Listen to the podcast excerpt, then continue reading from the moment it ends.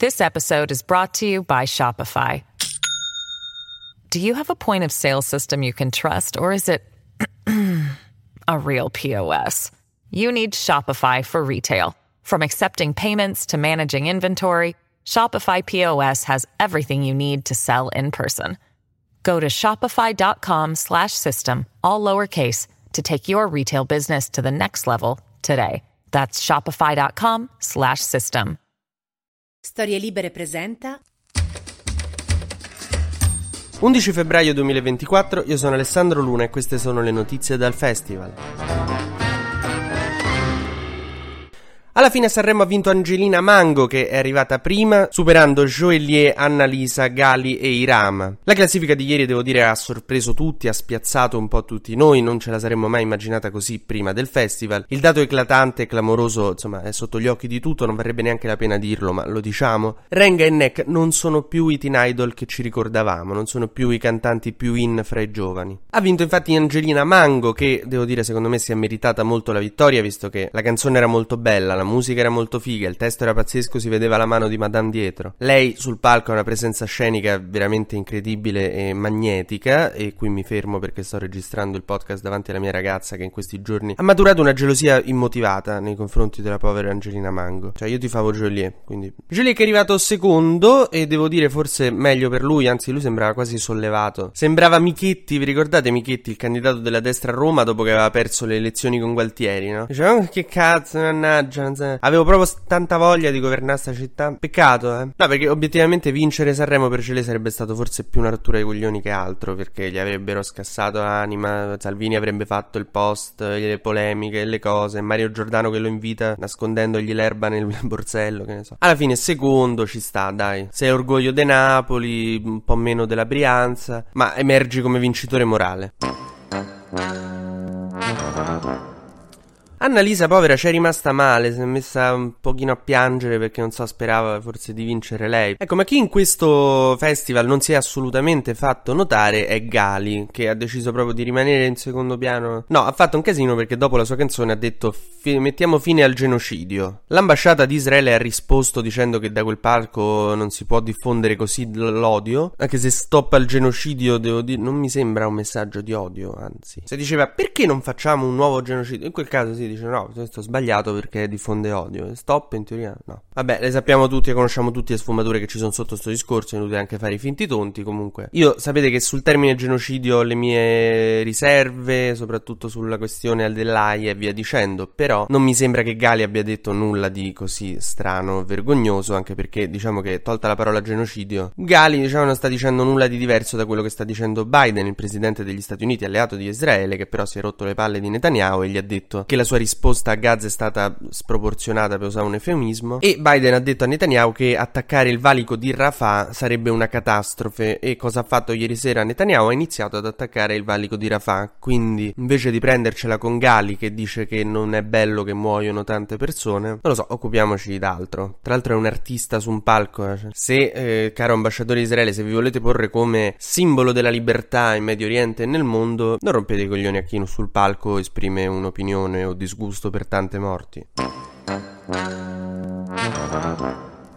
Devo dire sono soddisfatto del fatto che Irama è arrivato ultimo nella top 5. Io non l'avrei voluto vedere in top 5, nulla contro Irama, però la sua canzone sembrava il, il motore di un trattore quando cerca di partire. Non miele per le mie orecchie. Ad ogni modo, la questione di cui si parlerà oggi è il fatto che Joliet aveva vinto il voto popolare con il 60% del televoto e il risultato è stato, diciamo, ribaltato dal voto della sala stampa e delle radio che, un po' come Alessandro Borghese in quattro ristoranti, hanno cambiato il risultato ribaltato l'esito della votazione. Che è, diciamo, la stessa cosa che successe anni fa quando Mahmood vinse davanti a Ultimo. Il voto popolare aveva premiato Ultimo, ma la sala stampa e le radio avevano votato Mahmood, quindi ha vinto il Festival di Sanremo Mahmood. È successa appunto la stessa cosa con la differenza che Salvini in questo caso non ha protestato perché Angelina Mango non è un ragazzo di origini egiziane. Scherzo, naturalmente Salvini era proprio, cioè, ci teneva tanto che vincesse ultimo. Ma parliamo delle cose che mi hanno deluso nella classifica, cioè i ricchi e poveri così bassi. Devo dire, avrei preferito vederli più in alto, anche se sono sicuro che loro non se ne dispiaceranno, in particolare lei, che domani insomma le, le scenderà ciò che si è calata durante questa settimana e sono certo che non si ricorderà neanche di aver partecipato a Sanremo. I The Colors non è che mi dispiace, però mi ha sorpreso vederli così bassi, anche se credo che questo dispiacere durerà poco. Appena i primi di giugno sentiremo per la terza volta in una giornata quella cazzo di canzone del ragazzo e della ragazza in taxi, nei negozi e negli stabilimenti. La Bertè magari la volevo un po' più in alto, sicuramente al posto di Rama magari. La Sad bisogna dire che sono stati quelli più simpatici di questo festival, anche se magari la canzone non è che farebbe mh, commuovere Stevie Wonder, però sti cazzi, cioè era figa, era divertente, loro erano pazzeschi, stavano lì scalmanati, sembravano i grillini quando entrarono nella camera per la prima volta nel 2013.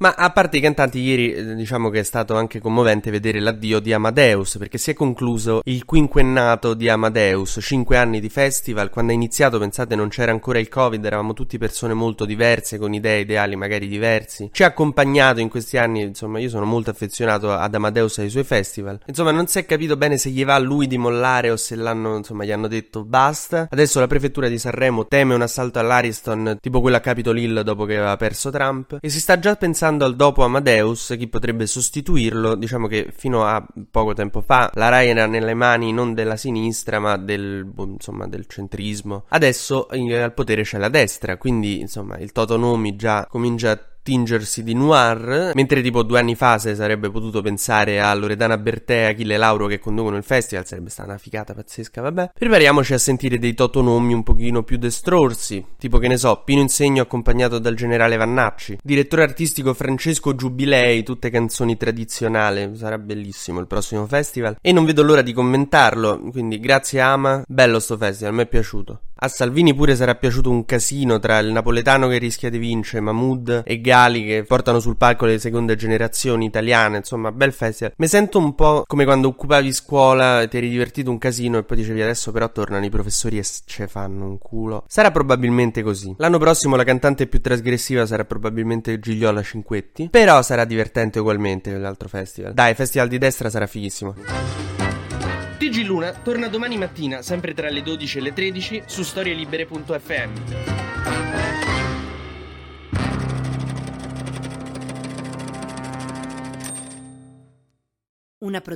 This episode is brought to you by Shopify.